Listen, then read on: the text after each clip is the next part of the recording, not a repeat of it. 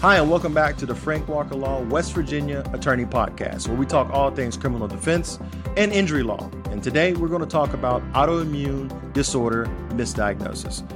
Now, in previous episodes, we've spoken in detail about misdiagnosis, whether it be lung cancer, whether it be breast cancer, and other types of misdiagnosis. But today, specifically, we're going to talk about autoimmune diseases. So, what are some of the most commonly misdiagnosed autoimmune diseases? Irritable bowel syndrome, ulcerative colitis, and Crohn's disease. And all of these can be detected by a simple blood test. Now, earlier, when I talked about misdiagnosis, we talked about how busy doctors are. We talked about how overworked they are, how they pack their schedule, how their insurance companies are jockeying for position with doctors to make sure they maximize their productivity. All boils down to the bottom dollar.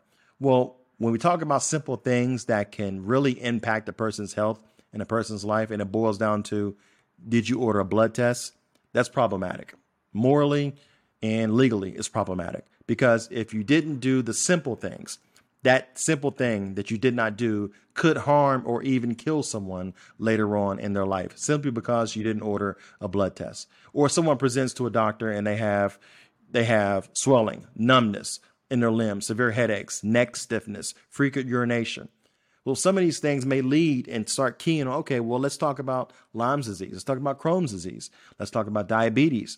Let's do a simple test for that. Let's see if we can ferret out anything that is serious that may harm and manifest later on if I send you out thinking that's just something simple like irritable bowel syndrome because I'm too busy to order that blood test. If you are facing that situation and you think that the doctor is not giving you the attention that your body needs, and you think that something's wrong and you're not getting the treatment that you deserve, go seek out another doctor. And if at that point you find out it is something that was missed or misdiagnosed, you want to make sure you contact an experienced medical malpractice attorney who can look into whether or not something was not done or misdiagnosed or missed or simply just pushed off because they were just too busy. Doctors and hospitals have a duty. They have a duty of care and they have to abide by that duty of care for each and every patient. It doesn't stop or they can't pass the buck off simply because they're not able to do it or get to it on their schedule that day. They must be held accountable. If they're not held accountable, your body will hold you accountable later on, and you're not going to like those results. Who can illegal action be started against? We're talking about a medical malpractice or misdiagnosis for autoimmune diseases. It could literally be any of the doctors or specialists you have seen internal medicine specialists, endocrinologists, proctologists, PCP, hospitals, neurologists, internal medicine, orthopedic. I mean, any of the doctors or specialists that you have seen, whether it be from your local local doctor, or it could be at the hospital, or it could be at the surgeon level.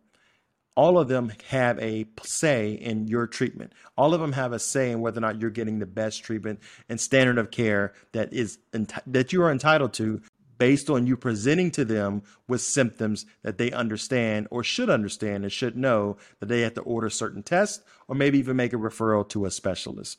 All of them may be responsible for your injuries, and you want to make sure that when you speak to a medical malpractice attorney who understands autoimmune diseases and understands what doctors could be held accountable, that they know where you went and when you went. Because again, timing is crucial. There's a statute of limitations that applies in every medical malpractice case and you want to make sure you give the attorney all the information they need to make sure they can maximize your recovery for your medical malpractice case.